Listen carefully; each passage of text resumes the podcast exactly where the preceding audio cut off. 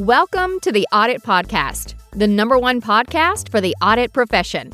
Be sure to check the show notes for all of our social media channels and to sign up for the Audit Podcast newsletter. Now, here's your host, Trent Russell. This podcast is sponsored by Greenskies Analytics, where they do everything tech related, but only for internal audit. Although compliance and risk management, y'all are cool too, so feel free to check it out also. To find out more, please visit greenskiesanalytics.com, but it's more likely that you're just going to Google it. So to find out more, please Google Greenskies Analytics. This podcast is also brought to you by AuditBoard, the leading cloud based platform transforming how enterprises manage risk. AuditBoard's integrated suite of easy to use audit, risk, and compliance solutions streamlines internal audit, SOX compliance, risk management, and security compliance. Automate processes and improve execution with AuditBoard's purpose built solution, which is designed to address the most pressing challenges of today's practitioners. Experience the latest in audit, risk, and compliance technology. Visit auditboard.com to schedule your product walkthrough to see AuditBoard's award winning platform in action today. Hello, everybody. Today on the show, we have Jason Meneses, who is the VP of Internal Audit at Jushi Holdings. From their website, Jushi Holdings is a national multi state cannabis company developing and operating high end retail locations, premium brands, and state of the art cultivation, processing, and manufacturing facilities. A lot of what we talk about on the show is just like perception of the cannabis industry, of like this drug cartel perception or maybe even you know some one of the things we talk about is like this perception of oh it's a cannabis company. So once it became legal you just you guys just reached out to all these drug dealers and growers and just bought their product. And now you sell it right? Um, and that is not the case at all. Jason's a huge advocate of spreading that message of no it's not even close to that. There are a ton of regulations uh, that go into place uh, in order to be part of this industry. So that that's some of the things we hit on, as well as Jason passes on an actionable audit tip, which is I love Jason's. It was probably one of my favorites that we've hit on so far. Uh, the reaction that he got from his peers when he left the public accounting life for uh, the cannabis sector, the advice that he would give a chief audit executive. This is a question we've asked a decent amount of times, and I really like it. It's basically if you're a CAE, you likely have the strong audit background, but you might not have that executive, I'll just say presence, although there's been some debate around what executive presence means, but that executive presence. And so it's kind of Jason's uh, perspective and thoughts on how to leverage that audit background, but still become an executive to be thought at, to be thought of as a C level executive. Um, since Jason kind of started this uh, audit department from scratch and had kind of a, a, whiteboard, I think is how he puts it. Asked Jason what his what's on what was on his wish list as a leader then and now, and then lastly we talk about Jason's uh, the size of his team and how he's had to leverage tech to make up for the lack maybe of human resources. Last thing, Jason mentioned an article that he wrote for AuditBoard. It's titled Why the Cannabis Industry Needs Internal Audit. And so we have linked that in the show notes below. Here we go. What, what's an audit tip, an actionable audit tip that you could pass along to the listeners? Uh, well, thank you for having me. I'd say the, the main thing is always, always, always check the so what so whatever you put down on paper, whatever you are sharing with someone, if you're having any meeting, I would encourage absolutely everyone to always challenge back and say, "So what?" Right? Mm-hmm. It's the question that most executives have in their minds. Some will say, some won't. Uh, but it's the most important thing that as an auditor, right? You should be able to support, right? Yes, yeah. there's findings and and there's items that you should be able to back up with. So what? right? So always include that in everything you do. Yeah, I like that because the common question is like, or that people would always ask me is like, all right, what's the risk? What's the risk? And I think saying so what is another way of rephrasing that and making it a little a little easier to take in and go, well, I don't I mean the risk that's harder to find, but if you say so what's the point? Okay, I like right, that. Right, right. No, and, and you're exactly dead on, right? Because a lot of the times we we fill these risk boxes, right, with a lot of audit jargon. Yeah that executives and their normal people are like, okay, even after you read them the risk, they're like, okay, so so what, right? Like, yeah. how does this impact me, right? So yeah. put it in layman's terms. I think for me and my team, I, I I drill them down on this often, right? Is what what is the so what? What what is the in the most simplest way? Why is this important, and why should someone listening or reading this should care? Yeah. I think the next time, uh, if I ever have to review an audit work paper, I'm just going to add one comment. It's going to be at the very top, and it's going to go. It's just, just going to say, "So what?" That's that's that's the way of doing it, man. I, I have done that before, unfortunately. Perfect. Sign me up for a CAE position, and that's all I'll do. I'll just say "So what" over and over. Okay, that's good. I like that. Thank you. All right. So I know you were at uh, you were in public accounting. You were at PwC, doing great and wonderful things. And then you made this decision to move out of that life uh, and that career almost to move into the cannabis industry of all things. And I know when I was in public accounting, and we get those like farewell emails from people like, oh, thanks, I'm going to miss the people, but I'm moving on to be an accountant at whatever. And you're like, yeah, you just wanted to get out of here as quick as possible. Like you took the first job you could get to get out of here, uh, kind of thing. But I don't think that was the case with you. So, like, what was the feedback from well, two questions. One, why did you make that move? And then the other one was like, just what was the feedback from your peers in terms of you're gonna go do what? That's it's a great question and one, one that I, I, get often, honestly. So so to to back up right and tell you a little bit about myself. So I've, I've always been I, I like to try something new, right? So every couple years, I was like, okay, well, how do we do this differently? How do we change the way we're auditing? I, I really like advisory projects. Like I've, I've always been more focused on the non-standard audit stuff. Mm-hmm. Um, so the idea of of working in something that was like my own and kind of white canvas, right, has always been appealing to me.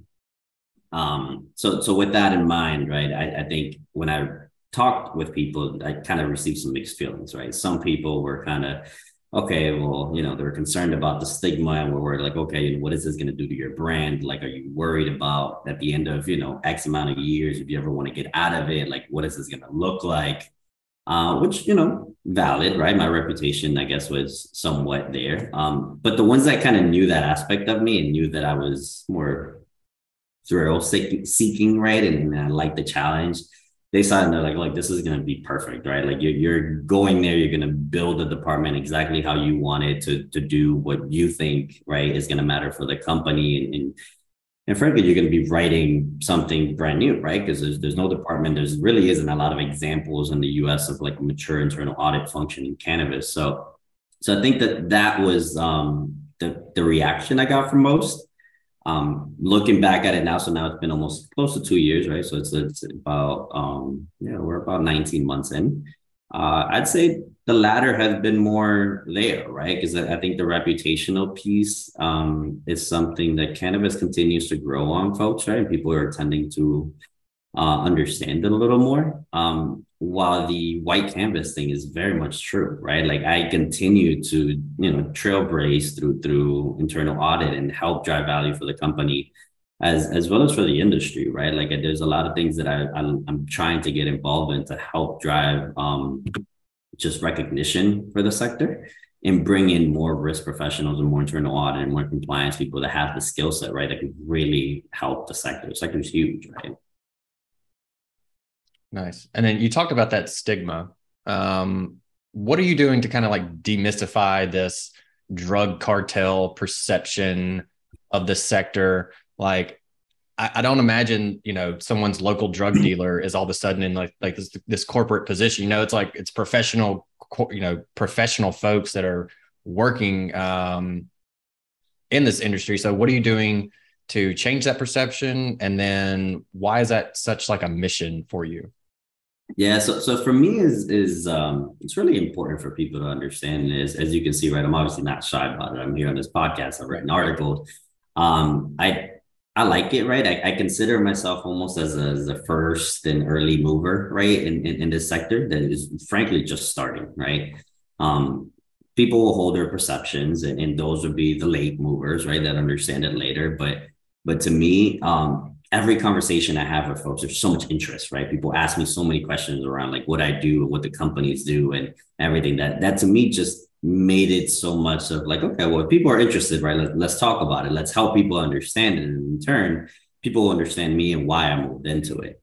Um, I, I think it's fun, right? Demystifying it. In my opinion, frankly, where where cannabis today is what alcohol was, I don't know, 50 years ago, right?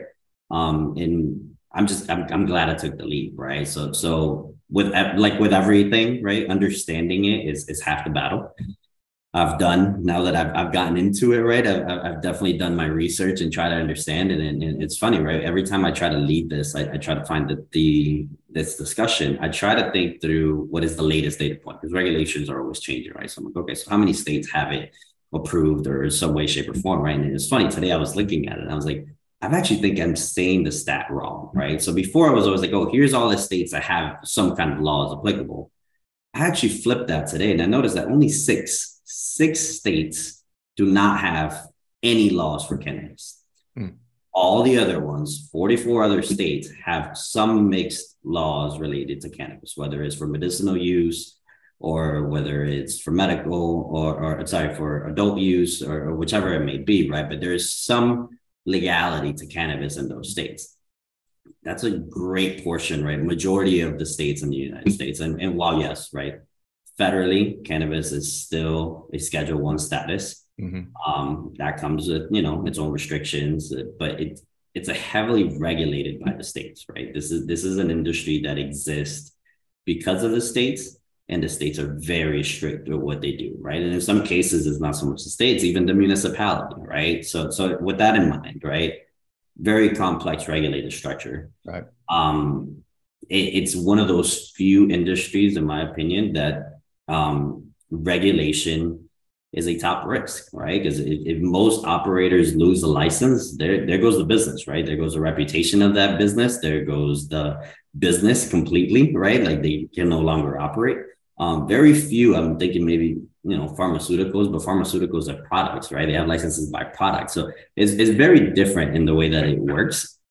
Um, I think cannabis is very regulated, and for that reason, it should be taken seriously, right? Because there's a lot of pieces that are, are in place, um, even though it's at the local level that drive the business, right? So, if, for example, I think we don't have to look too far back for examples of the importance of municipalities and states, right? Um, you look at COVID, right? There was counties giving people fines while the state was okay with it, and and the federal were not okay or okay or whichever you know depending on the week that you turn yeah. in so, so really the, the local municipalities have a lot of power right in terms of regulations and, and frankly if you look at the news uh, they're exercising that power right there's a lot of tax money that is coming in on the cannabis side and, and it's both from you know getting set up as, as well as compliance right and, and with compliance being that strict, you you have to take an appreciation for okay, how can a company survive under such strict requirements, right? And and, and when we say company, there's there's true companies at this point, right, that are flourishing, right? These are billion dollar market cap companies, in some cases, billions of dollars in revenue, um, public corporations, SEC registrants, um, that frankly are here to stay, right? Um, it, it, it's not a mom and pop or, or a drug cartel, right? Or, or, the drug dealer off the street who just decided to open up a store, which I think is, is perception, right? Um, that that's not the case. This is truly a, a, corporation with with thousands of employees, right? That are that are focused on its mission and, and, and vision. Um, do we have challenges? Do we have obstacles? Absolutely, right? And name name an industry and a company that doesn't. Um, I, I, think the the piece that is different for cannabis is that we're very early in the maturity of the sector, right? So our challenges are more basic in nature, right? So when you think of things like uh, cash, right, inventory, those are problems that were problems in industries, I don't know, 20, 30 years ago. Uh, and, and were problems that were solved by you know strong ERP systems or or, or strong uh, banking relationships, right? uh, both of which are probably late entrants into the cannabis world, right? But um, while yes, those are the challenges of today, uh, is things that can change with the stroke of a pen, right? Once regulation comes out and, and major banks can operate in, and, and right now we obviously operate in banks that are of local jurisdiction, mm-hmm. which is allowable. Um, things like that would change, right? Vendors such as big ERP systems, right? Your SAPs and your Oracles, they're going to want to get involved and and it's going to overall increase the maturity of the sector right so for me when you ask me like what why do i care so much about demystifying is is because of that right i, I want to bring in more people into the sector it's going to improve it grow it and, and make it what it should be, right? Something similar to what like alcohol is and yeah. or cigarettes or whatever it may be, right? So when I think of the cannabis industry, to me, it's regulation seems like the biggest risk out there. You talked about uh, state, federal, state, local, municipal, et cetera, and having to deal with kind of the ins and outs there. But is there something else outside of that that is kind of like an overarching risk that you're constantly having to um, assess? You know, I, I think in, in this case, and, and maybe it's given you know macroeconomics across that maybe it's not so different from others right but but i, think resourcing continues to be a challenge right and, and fighting cannabis has to fight the stigma right that, that maybe other industries don't so so we have all these same resourcing constraints or, or challenges that everyone's having yet we have to fight the stigma um, will always be there, right? And and then the the, the second component, um, I would say, is is related more to the vendors and in the when we get into the topic of kind of third party risk, mm-hmm. right? It is something that until the sector kind of grows and matures, it, it'll continue to be a risk, right? What tools are we using? What vendors are we using? are we mitigating the risk by using these vendors or are we creating more risk right how are we managing that risk it's something that i would say is you know maybe top three uh, within the cannabis sector for sure outside of you know more the, the financing piece and everything else that, that goes along with it um it, it's something that again in my experience is is definitely not unique to cannabis, right? And most risk assessments I've done outside of other industries, those are top three that most people would yeah. probably list as out as well. Uh, but cannabis does have its nuances. Yeah, I could see the vendors for sure. And third party risk management's been huge for years now. Um, I've started to see this like proliferation of TPRM software. Like we only do TPRM type software, um, which usually that means there's a market for it, you know. And so I could see that. But I think what, what is even most or maybe more interesting with the cannabis industry is there's like all these new vendors coming in. I, I wouldn't imagine there's a lot of established vendor, you know, like you see an IBM or something come across, you're like, yeah, I mean, we're you still have to do your due diligence, of course, but um, what what's the when we talk about these vendors, are is it I'm imagining like an individual grower, like, hey, it's legal here. I can grow it, sell it to you guys. Is that kind of what you're talking about, or is it, is it something outside of that? Yeah. So, so the plant touching or the cannabis touching vendors, I would say are probably not as concerning mm-hmm. uh, to me because they also have to deal with all the compliance and all the regulations of their own states, right? So, in, in terms of like suppliers and things like that, right? Like to your point, right? Like a grower, like that grower needs to have a proper license. We get a full listing of who's allowed to, you know, grow license. Eh, eh, I mean, grow um, cannabis and it has a license to be able to engage with us, et cetera. So that piece, I, I think it's actually more controlled. Okay. Um, everyone else, right? So you think of your marketing providers, your um, POS providers, your anything and everything, right? Anyone who's touching cannabis at yeah. this point, um, those there's less regulation. There's no license, right, for you to be a marketing provider, if you will. Yeah. Or, or a system, right, that houses like customer data. Yeah. Uh, those to me are the biggest challenges, right? And, and those systems, I would say, are not at a point where they've been challenged enough um, to say, you know what, either you create uh, some kind of third party assurance or you give us some validity over what you're providing, or we won't deal with you, right? Um, and those are the challenges I think from a third party risk management that really come into play, right? I mean, your minor vendors, uh, that those are challenges every company has, right? But like yeah. on those major vendors that you are relying on your business for, that you don't necessarily um, have much assurance over, I think are the biggest risk in cannabis, right? And, and, and, to your point, right? Like if it were an IBM or, or, or a company that that is substantiated, then then you don't have that much risk there. Sure. But here, it, it's a challenge, right? And, and, frankly, maybe this ties into to the earlier point on like bringing people into the sector, right? I think, of okay, if I had five other CAEs arguing with a vendor over their assurance practices, they're more likely to bend and do what they have to do. Yeah, right? That's a good point. Our processes. Um, that's not always the case, right? I mean, and, and there are some professionals in there, right? So I'm, I'm not going to say that there aren't any. We I meet actually with a group of us, and we, we all get together and strategize over this stuff. Yes. Um, but I would say that that's the biggest challenge when it comes to TPRM. Okay. I, I know I was thinking as you were talking about that, and I mentioned the grower. There was a friend of mine, 2020, got laid off. He was a finance guy um, and sent me a message and was like, Hey, I think I could get into audit. That seems interesting. Uh, he moved to Washington. And so he's like, I think cannabis would be something to get, I would be interested in. Do you know anybody, you know, there? And this is Jason before you and I met. And there was some guy uh, or two on LinkedIn that happened, like we connected. Uh, I'm not even sure if we chatted, but I would see what he was posting. and he was like um, a grower or uh, I guess a botanist, even. And so I sent him a message and I was like, Hey, what kind of like background do you have to have to get into what you're doing? And it was basically like, Oh, I went to school for like 15 years and I got my PhD in this, and you got to get this, this, this certification, and you have to understand this, this. And I was like, Oh, so it's not like you just show up and you get to grow, right? It's like, no, like there's so much that goes into it. And yeah. the reason I kind of I, I, tell that is because I know you like like you're on this mission almost to demystify um, this industry as like this drug cartel. And it's not like Joe Blow just throws some seeds into a, a pot and something blooms, he cuts it, sends it, and then you guys sell it.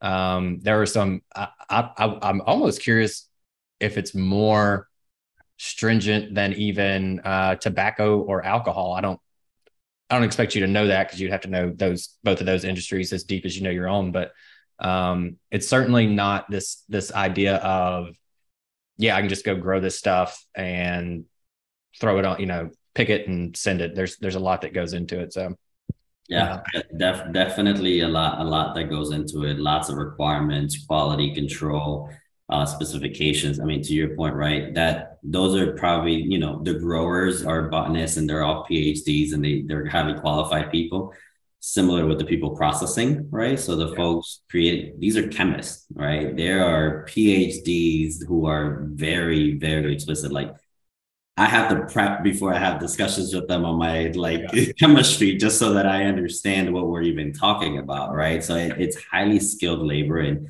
and it goes back to the point on on, on risk, right? Like being able to retain those folks and or main attract them is is difficult, right? Because they're even leaving a pharmaceutical where they were designing, you know, like your your next drug or or whatever it may be, cancer drugs, yeah, right. And and now they're focused more on a, on creating a, a medicine out of cannabis, right? So it it's it's very interesting, but to your point, definitely very qualified folks, right? In in in the plant touching side, and I would say even on the back office side, yeah. right? So you, you'll see folks more and more kind of like i mean myself right i'm a cpa there, there's uh, public company cfos right? Like this the ceos are very much uh, accomplished individuals right? That are, are putting their um investments in time and, and money right in, into the sector.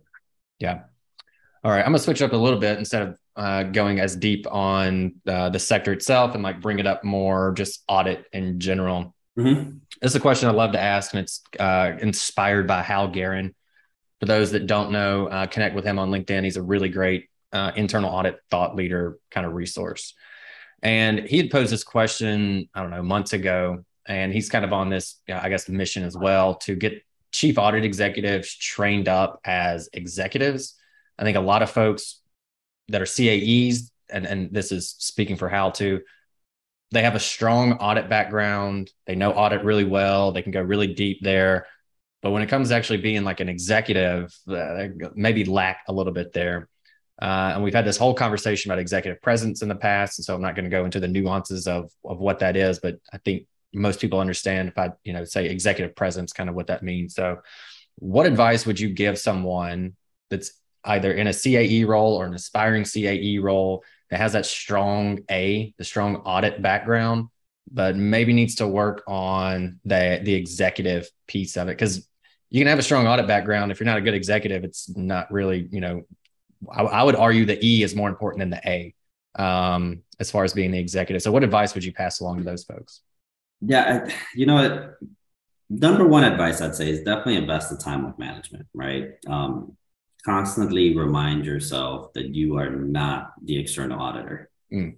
Um, I unfortunately or fortunately, right? I think a lot of people who come into the role were private external auditors, right? So they come in with that mentality. And, and frankly, it takes you some time to just snap out of it and be like, okay, well, I'm, I'm not the external auditor. I'm not in public accounting anymore. Check your employee badge and it says employee of company, right? Like you are an employee of this company, right? Uh, frankly, I, I think that was some of the advice I got when I first started this role right? It was um I remember the the, the quote right, and, and, and, please don't judge me on it, right? It was like, hey, there's no independence police, yeah. and, and I think it's very much true, right? Like, I mean, you are what you you make your role out to be what you are to management, right? So to your point on the executive, I think so much of my experience has just been shaped on the relationships that I've built with the executive team, right? Um, my focus is not to be a, a gotcha auditor, right? And I'm gonna go tell on you mm-hmm. um, or to bring anybody down, right? My my focus is really on understanding the company. Um, that is my number one thing, and we, me and my team, must understand the company, the processes, and we need to help the leaders in the company understand where it can be improved. Yeah. Right. So so that that to me, and, and I make it a point in all my discussions with management, right? I need to be intentional about mentioning those two things. One, is my my value proposition as a team, right? Is like our goal as internal audit is to help mature the company's processes and internal controls. Not anything beyond that, right? Well, yes, I do it via an audit. I need to understand what you're doing. I'll give you results. The goal of that is to help you enhance those, not for anything else. And then the second component I always state is I offer my services to them, right? So, is there any way internal audit can help you understand your current processes, right? How do we help drive some advice, right? If you need it, we can do some independent search, understand what you're doing, and give you the tools, right? If you don't have them yet at your disposal from an objective point of view on some decisions that you can make, right? Because it, you know, sometimes the management, that I'm not saying that there's a disconnect, right? But everyone has blind spots, right? And, and my goal with an internal audit is to be able to help drive that, right? Because I see that as the value I provide to them, right? It's important for me to management to see me not only as a checks and balance, right, from like the board, yeah, uh, inevitably, right? That's what's what I'm here for. Uh, but also really as a stakeholder, right, who's invested in the company, right, and the success of the company. Um, if they don't see that, you know, like there, there's always so much talk in the profession, right? I think for the past like 10, 20 years, I think PwC coined a term, right? Like years ago, like trusted advisor, right? Like the pinnacle of the internal auditor is going to be the trusted advisor. But but in my experience, every time I talk to CAEs, to your point, they have a very strong A, right? They're just focused on being a great auditor. And you can be a great auditor, right? That's not going to get you a trusted advisor yeah. status. That, that is just not enough, right? My, in my opinion, there needs to be a really big balance between all the audit work you do and the advisory work that you do.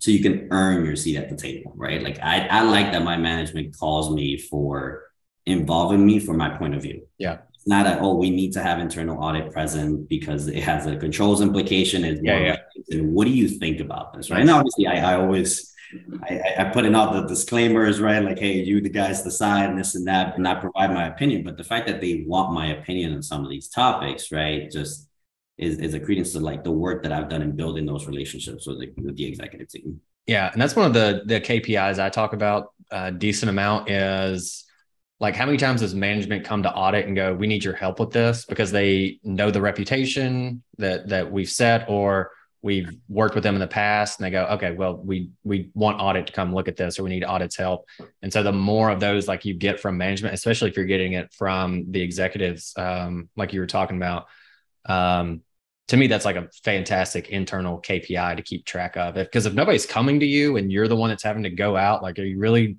doing what we're supposed to be doing? So i think that was a good point that you made.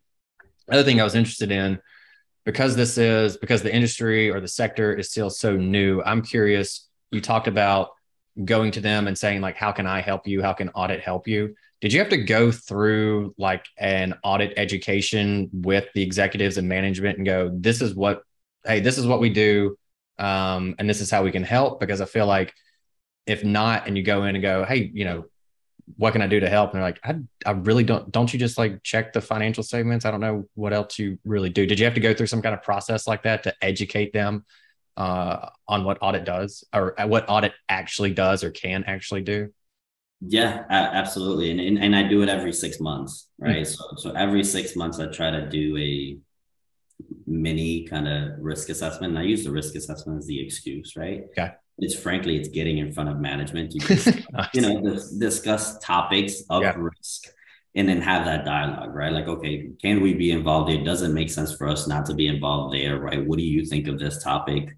What what's trending? What are we in, implementing or not, right? And again, it goes back to, to the overarching point of, of I have to show, and, not that I have to show, I actually do care, right, about the success, right? So like, if, if they see that I I'm I care about it and I'm not just auditing them, then it, the relationship changes, right? They see me as their advisor that they can actually trust that I'm not just going to go and you know write a report over everything they tell me and, yeah. and, be the snitch in the in the company, right?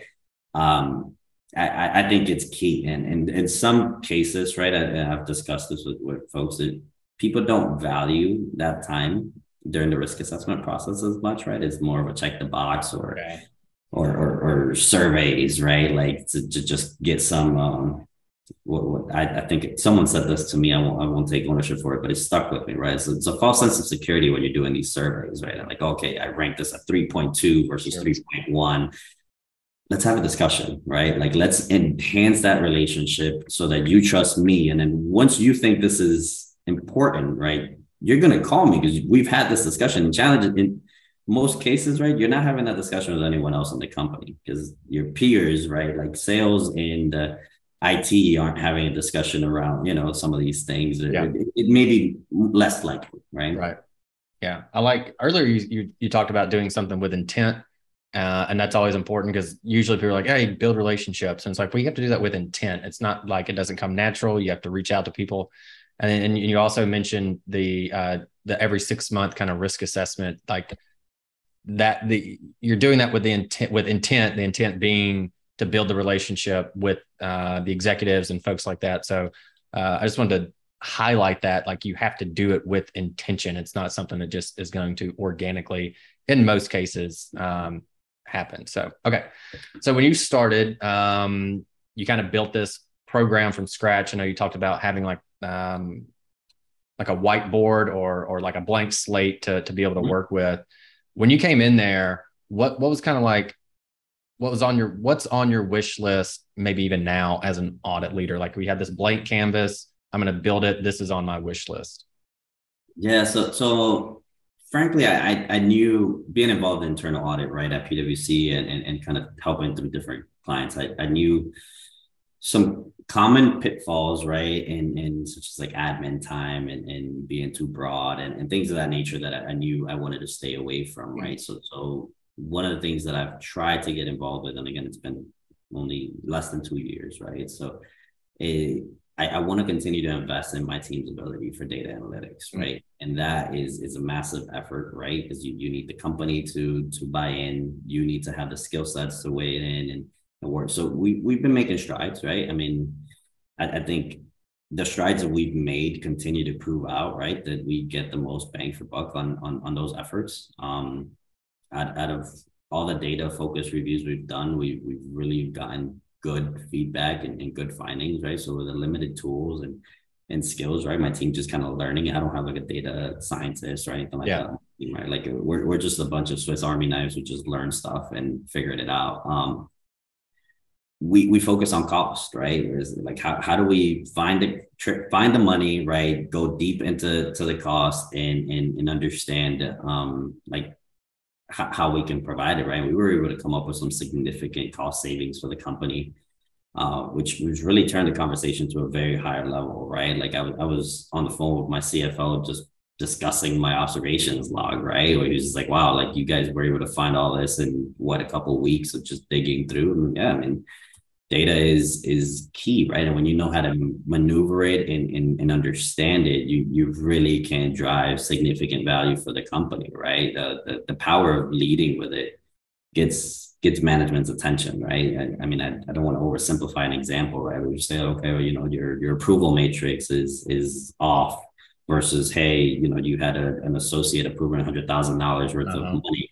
that that hits differently, right? Yeah. And you're only finding that through data analytics. Like your, your sample selections are not going to be good enough, right? So communicating that impact and going back to our earlier question of the so what with data is powerful. So so if I had a wish list, right, if I could invest any amount of money into doing that, it would be growing that skill set and the tools for, for my team so that we can really dive deeper than than we have at this point and, and, and wider across the company. Yeah. And so for those that uh, maybe are, are, listening for the first time, uh, I am uh, audit analytics consultant, and I did not pressure Jason to say any of that. I didn't pay him anything uh, to say that. That was all on his own. And then we also we take from each episode we take like a, a short highlight clip, like usually my favorite part or the part I feel like the um, guests are going to like the most. So as you're going through that, I was like, yeah, we got the clip. It's going to be around that. We're definitely using that as the promotional clip. So all yeah. right.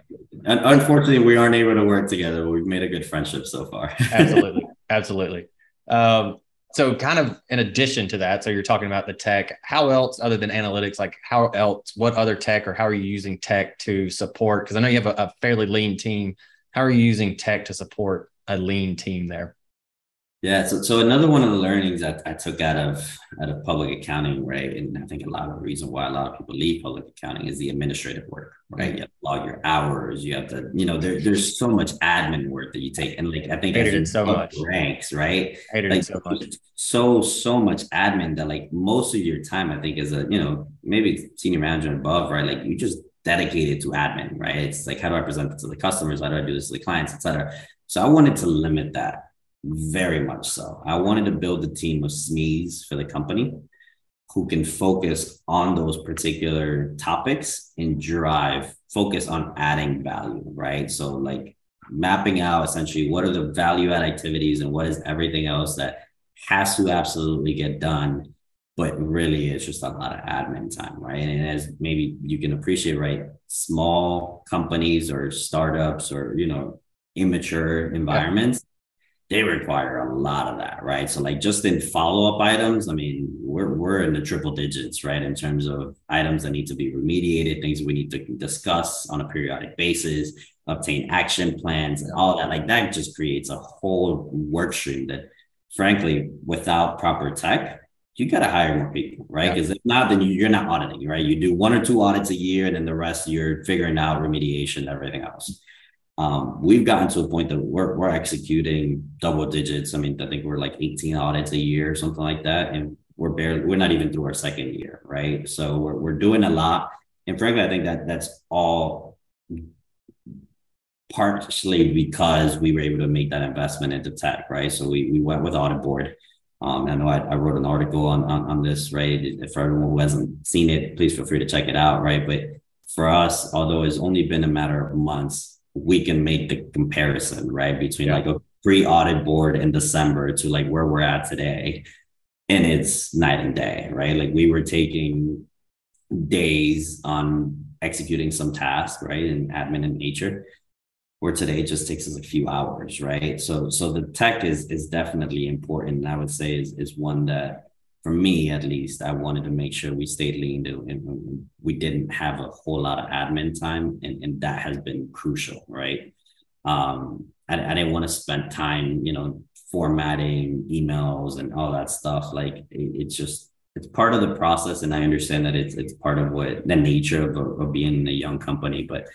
Uh, we were lucky enough to, to have this tech, right? It just it, it kind of helps us, right? So um, on the other end, I mean, I think the investments that we have made on, on the data um, with the limited resources, you know, have, have been good. Um, yeah. we, we, still rely on, on some qualitative uh, inputs here and there, right? But I, I think our our true like risk assessments are, are mainly data driven. Nice. Uh, and it's nothing fancy, right? I mean, it's it's Power BI, which is the free tool that we get with Microsoft, right? And, and Excel. Uh, but through those, you know, our team is able to define like, okay, well, what what is our our true north star for this year, right? And, and or every six months, or like what, what are we really trying to audit? Where do we want to focus our our energy and our priorities versus establishing, I think, and it, it's probably long, long time before uh, audit departments have done it, right? But I, I, have seen some that are just like, okay, we're just going to be rotational, right? We're going to hit up every site, every process, yeah, every two yeah. years. And to me, that that wasn't a good way because then I would have to build up a team, right? If, if I if I plan to cover every single inch of the company every single year or every two years, I, I'm building up for stuff that may not be as necessary, right? So now we just focus on data, take a, a true analysis of where we need to prioritize our resources and hit those hard and, and then come forward. All right, Jason, uh, appreciate the time uh, and the insight. I know I am certainly ignorant of the uh, sector that you're in and, and learned a, a, bit from that. So I really appreciate it. What from all that, what what's kind of like your your closing remarks? What what would you like the audience to take away from our conversation? Yeah, I, it's, a, it's a good one, right? Now, I, I think maybe it's a couple of things if, if you allow me the time, yeah. right? I, I think one definitely don't be shy uh, about getting involved and trying something new, right? So I I've jumped in cannabis, right, and and I'm enjoying it. I I, I do think that it, this is a it's a great area to be invested in for for risk compliance and internal audit professionals. Um, two, uh, don't ever um, underestimate the power of relationships. Mm. Right. So I, I think the relationships I have with management are key and and and being you know driving what I do in internal audit and the relationships I have with my team are essential to what we do at, at the company, right? So I'm, I'm lucky and blessed to have such a great team that uh, allows me to be able to you know do things like this and share my good experiences. Yeah. Um, but it, it's all because of the relationships I have with, uh, you know, with the three of them, as well as with uh, with the rest of management. So th- those two things that I would say are are key in everything that I do. And, frankly, if I could give any advice to anyone, is make sure you focus on those. Hey, everyone. Thank you very much for listening to this episode of the Audit Podcast. Whatever platform you're listening on right now, I'm sure there's a subscribe button somewhere. So please hit the subscribe button there. If you're listening through iTunes or Spotify, feel free to go give us that five star rating. It only took me about 16 seconds to give myself a five star review, and it really helps to get future guests to come on the show. So we'd really appreciate that. Lastly, be sure to check out the show notes and follow us on all our social media channels on Instagram, on LinkedIn, and on TikTok. Also, if interested, please sign up for our weekly newsletter from the Audit Podcast. Thank you all. Have a great one.